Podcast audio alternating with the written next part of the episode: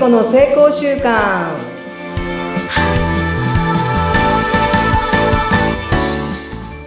皆さんこんにちは健康習慣コーチの加藤聖子です今週もよろしくお願いしますはい、よろしくお願いいたします。お相手はフリーアナウンサー、うなびいくよです。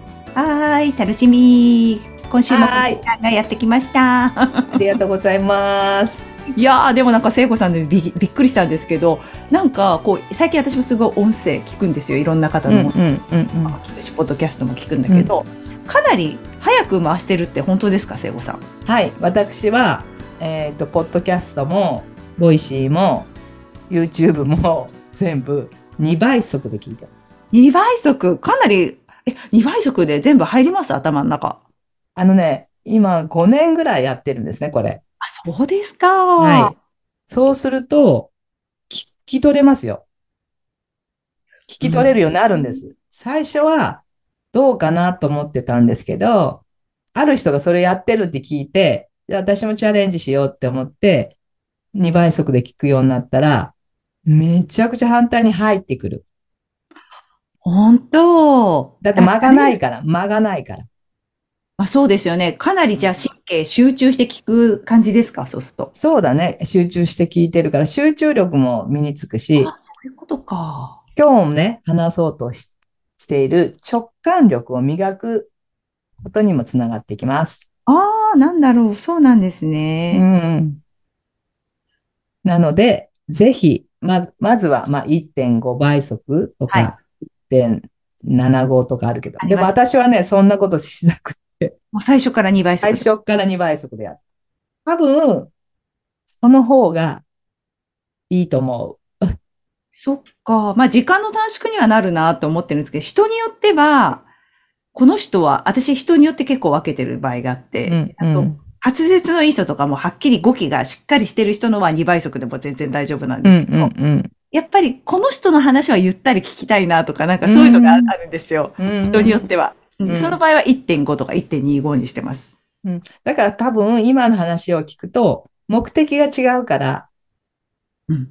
だからゆっくりこの人の話を聞きたいって今うな、みさんが言ったじゃん？だから目的が違うからそれでいいんですよ。私は集中力や直感力やそういう自分の力をつけたいっていうのにこれを手段として使ってる。なるほどね。だからね、やっぱ目的によって違うっていうことも分かればあいいんじゃないかなと今思いました。確だから、なんかそういうのを共有せずに、ただ方法論だけやるとずれてくるけど、ね、目的はこれで、この人に対してはこうでっていうのがちゃんとうなみさんにあれば、それを分けてやればいいしうん、私はもう全然分けずに、全部2倍速で聞くっていうのをやってるんで、それは目的が違うってことだと思います。でもいいですね。勉強になります。ありがとうございます。はい。ぜひ、皆さんも2倍速で聞いて2倍速挑戦で集中力高めますよってね。はい。はい。なんかそんなことを、あの、5年間やってみて感じています。だから、に、2倍速でもはっきり聞こえます。そして、なんか英語を聞くときに、2倍速でもなんか単語がポッポッポッポ入ってくるようになったんですよ。え、聖子さん今英語も勉強してる？もしかして。そうなんです。これからちょっと英語を本気で勉強しようと思っていて、へえ、すごい。そうすると普通にかけると音が取り、聞き取りやすくなるっていう、そんなことも今、なんか実験中でそれこございます。そ聞き流してるような感じですか？ね。そうです。えーすごいですね。英語も。なんかそうんの、あれですか、目的は海外にもっていうことですか？そうですね。私、アジアで仕事してたから、そもそもが。でもそれは通訳さんがね、本当に素晴らしい通訳さんがいてくれて、何の問題もないんですよ。だから。だけど、なんかやっぱりコミュニケーションって、ダイレクトにしてみたいなって今思っていて、なので、その翻訳機とかいっぱいあるけども、でも、なんかこう、せっかく 生きてるのでうん、この生の声と生の声を、こう、対話させる、つなぎ合わせる感覚を、なんかもっと体験したいなっていうのが今の私の、はい、感じでございま。ですすよね。間にその機械とか入ったり人が入るとやっぱタイムラグがあるから、ちゃんとその思ったことが伝わってるかっていうのもね、なんかその間を通すから、そうなんですよ。ね、やっぱりうんリアルの瞬時がいいですよね。それができたらそうそうそう。うんだから、なんか AI が発達するけども、でも、やっぱり人と人っていうね、人と人間ってさ、人の間って書くじゃない？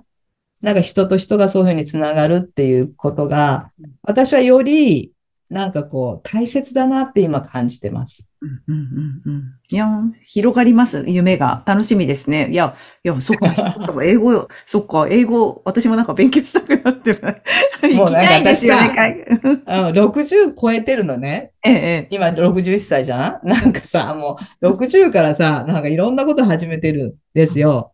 なんかそう思うと、なんか年関係ないなって最近すごく思います。ええ、ほんとかっこいいですね。ありがとうございます。どういたしまして。ははい、そんな中で今日はその直感力を磨く方法ということでお伝えしたいなと思っています。はい。それは気づいたらすぐやるです。そこだよね。すぐそうなんです。なんか、なんか私もね、これも実験してるんですけど、もうその前は、これ、これでもですよ。あの、行動力みんなすごいって言うけど、これでも、ふっと思った間に、めんどくさいとか、これやってどうなるんだとか、なんか嫌だなとかっていう、なんかそういう間にこう思考が挟まるんですよ。なるほど。うんうんうんうん。でも、そのふっと思ったってことは、すべての感覚ですよね。五感や脳、脳の機能とかがもう絶好調で、ふっと出てくるんですよね。なんかこう、前はなんかね、思いつきと思ってたんですようん。なんか思いつきでやっちゃダメだみたいな。反対にブレーキをかけるあの状態だったんですけど、今はそうじゃなくって、その体のことをね、癌になって、すごく学ぶようになって、直感力って言葉で言うけど、なかなかわかりにくいじゃん。はい。で、その人にはあって、この人にはないみたいな、そんな感じもあったけど、そうじゃなくてみんな持っていて、はいそれはこの五感とその脳のそういうものがもう一つにキュッとこう繋がった時にプッと出てくる感じ。プッとパッとみたいキュッパ。な、みたいな。キュッとなってパッと出てくる。ううんんでもそれをパッと掴まない限り、直感力掴んでね、行動しない限り、その直感力ってなんか当てずっぽうんうん。ままになっていて、本当にこう、当たらない？なんかこう、的に当たらない感じ？うんうんうん。でも今はなんかすごく的に当たる感覚がしてるんですね。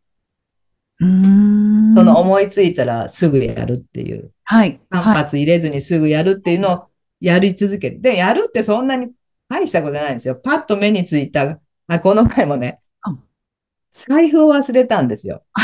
サザエさんみたい。サザエさんみたいに。で、わざわざ取りに帰ったんですよ。はいはいはい。あ、財布って思ったのに、他なことやっちゃって、で、時間になったらまた出て行って、財布を忘れたサザエさんになって、うん。だから最初にふっと思ってるのに、先にちゃんと用意しておけばよかったのに。うんうん。パッと、んもう頭にあったし、目にも入ってたから、これこうっていうのやらずに、違うことがシュッと入ってきて、はいはい。違うことやっちゃったらもうそれずれちゃって、ずれちゃって。わかる、それ、あるある。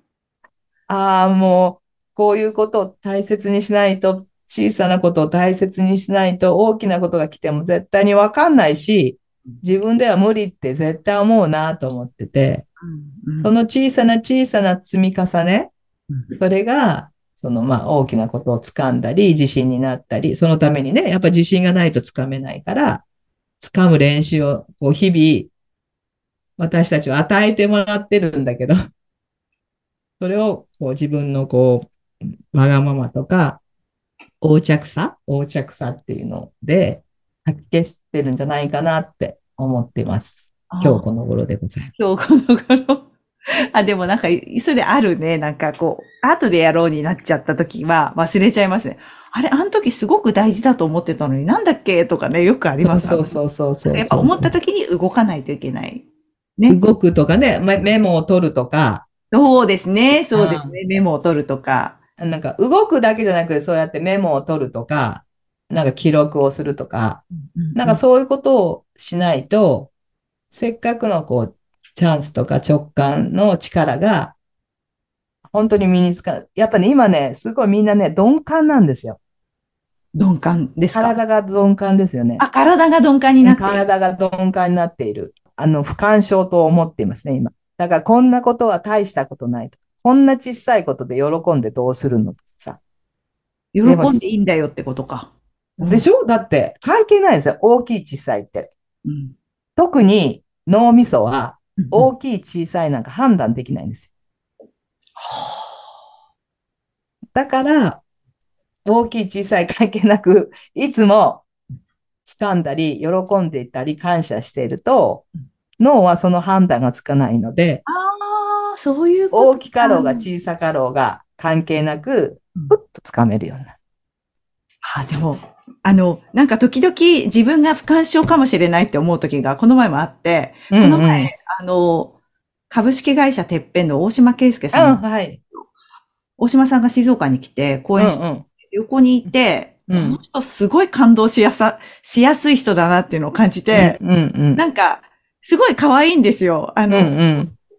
ね、年齢そんな変わんないんだけど、こう、喜び方が半端ないっていうか、うわー、すごいとか、いや、ありがとうとかっていう、その声の出し方とか、もうそれを作ってるわけじゃなくて、本当にうん。やってらっしゃるのが、なんでこんなにできるんだろうって、やっぱり私もそうやって今思っちゃったのを今思い出しましたけど、うん。感じやすいっていうか、その喜びを表現するとか、こう場を盛り上げるとかっていうのも、すごいその、か、か、感動しやすいっていうか、いい意味で、いい、いいことじゃないですか、それって。うんうんどこかで自分がなんでこんなに感動できるんだろう、この人って思ってしまったりするっていうのは、うんちょっと鈍感になってるなと思いました、今話聞いて。そうなんですよ。本当に、なんか当たり前ってみんな思ってるけど、当たり前なんかこの世にないし、そこが分かるようになると、もっともっといろんなものが手に入れられるようになる。私は思いますね。うん、そうですね。なんか今、その話を聞いて、ふって自分のことを照らし合わせてみました。うん。うん。まあ、そういう意味でも、この寒さを感じるとか、暑さを感じる。だって今、同じ温度の中にいるじゃない？うんそうすると、肌感覚ってやっぱりね、鈍るんですよ。そっか。直感ってやっぱ五感が働くんですよね。じゃあもう、あえてそういう厳しい寒さの中に身を置いたり、走ったりとか、こう、やっぱりこう自分でこう運動したり、そうそうそうそうそう。大事ですよね、聖子さんね。そうそう。あとは食べるもんも添加物が多いから、私たちの味覚は麻痺しているし、で、目に入るものは緑ではなくって、そういう建物だったり、映像だったり、激しいね、映像だったり、音も結構ね、いろんな雑音があったりっていう意味では、いろんなその今までこう五感が使えていた私たちが、その体自体が、まあ、鈍感になっているっていうのも、かも、うん。で、いろんなものがたくさんあるから、それは当たり前？あって当たり前？だから、その心も感謝をしないっていう、全部本当に、あの、すべてが鈍感になっているっていうのをね。あの、コーチングしてても感じるんですよ。変化、気づきがね、少ない。うーん。それはね、やっぱり、それはでも自分が磨くしかないんですよ。何も外から入れられない。ああ、そっか。うん。自分で気づいて変化していきたいって思って行動するしかないってことですね。そうそうう。そうそうそう。うんその、で、もともとそう、赤ちゃんはそういう意味ではさ、そういうの持ってるじゃん？うん痛かったら泣くし、ね、嬉しかったら喜ぶし、そうですね。まずかったら出すし、みたいな、もう法律そっ。か。大人になってそれがなんかこう、こう、周りと照らし合わせて、こそうそうそうそうそうそうそういうふうに自分でこう、環境と同時に作り上げていくっていうのはありますよね。ありますあります。だから、もともとは持ってるから、そのもともとに立ち返るっていうところで、五感を整えていく。そうですね。すごく今、うん大事なお話ですね、そこね。はいうん。なので、その頭だけではなくって、この体全体、使っそれて。こそ、ミトコンドリアさんとか、腸内環境さんとかと対話しながら、う んどうってね。どう本当に。どうって、あうんうの、ん大丈夫かなみたいな。あ、そういうのもやっぱりその五感とかね、そういうのを磨くことになると思うんで、ぜひ、せっかくあるこの体をね、有意義に使ってほしい。するにね。わかりました。うん。そうか。うん。わかりました。そうそうそうそうなので、自分に入れるものはね、自分で選択できるんで、うんうんしっかり選択をして選んでいくっていうことを、これからの世の中は必要かなと思っています。わかりました。ありがとうございます。ありがとうございます。今日も聞いてくださいまして。ありがとうございます。はい。だから皆さんもや、今日もやってみようから、そう始めてね。いきましょう。うんうん。直感力大事にしていきましょう。はい。直感力大事にしましょう。ありがとうございます。はーい。